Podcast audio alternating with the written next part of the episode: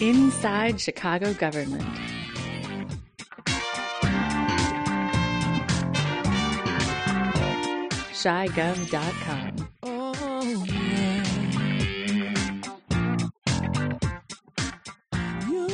Feel. Welcome to another in a series of interviews on Chicago government. I'm Dave Glowacz.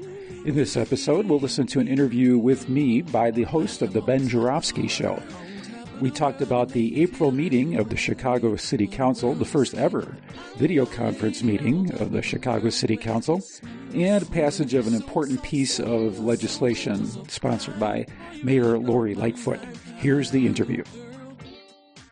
Last week, the Chicago City Council faced a monumental decision. Should they relinquish their oversight authority, their uh, legislatively mandated authority to uh, approve budgets and expenditures? Should they give that authority over to Mayor Lori Lightfoot in the pandemic? In other words, this is such a public health crisis that the city has to blow up whatever semblance we have of legislative check on the executive branch of government and just allow the mayor until some point in June, June 30th, until June 30th. or sooner if the Commissioner of Public Health decides. Yes, or sooner. I'll, uh, I'll bet you anything you want in Vegas, they'll never exercise the and sooner part. Someone who did not vote for the emergency powers ordinance was Alderman Carlos Ramirez Rosa of the 35th Ward, which is on the northwest side. Logan Square is a big part of his area, and let's hear what he had to say.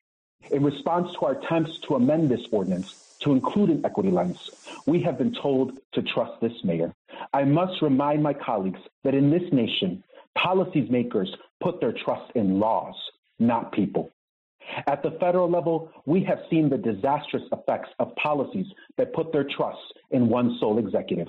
And here in Chicago, we have seen the disastrous effects of when we trust the mayor to be Chicago's sole decision maker and authority. Mayor Lightfoot has unilateral control of our schools, and teachers had to go on strike for 11 days to win basic necessities for our children, like nurses.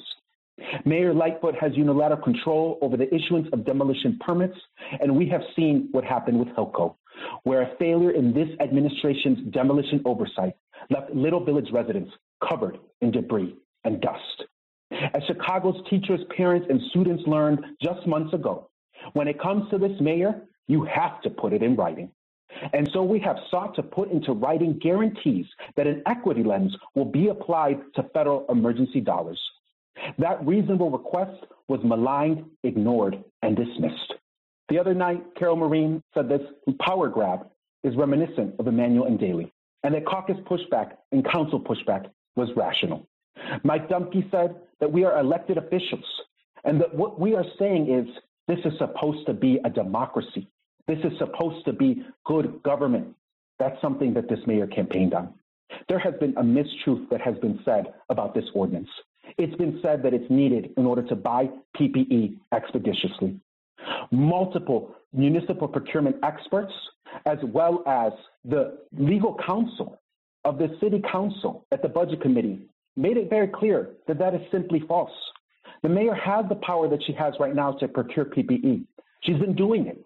So to say that this ordinance and not voting for it is somehow blocking PPE to the hardest hit communities and to our health professionals is a lie. It was a lie created at the last minute to try and push this forward. I urge my colleagues to vote no. I urge my colleagues to say yes to equity, true oversight, for us to do our jobs and not abdicate our responsibility to meet as a council to have oversight over this city's purse. That's Alderman Carlos Ramirez Rosa, 35th Ward. He was elected in 2015 as an independent, as somebody who would uh, stand up to then Mayor Mayor Rahm on issues of how we distribute money throughout the city.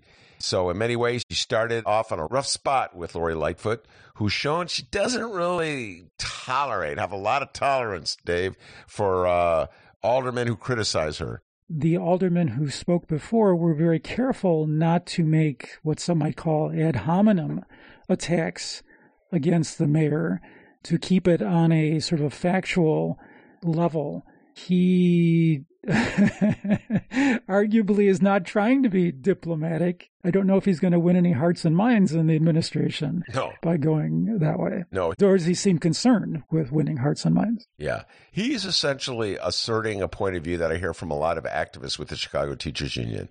And that is uh, that when you deal with any powerful mayor, and Lori Lightfoot would be no different than a Rahm Emanuel, you have to get that mayor to back up his or her commitments in writing in a contract. And so turning over this kind of authority to the mayor, you lose all leverage any leverage you would have on the mayor to do the right thing. Dave, this is a blast. I love doing these city council bits with you.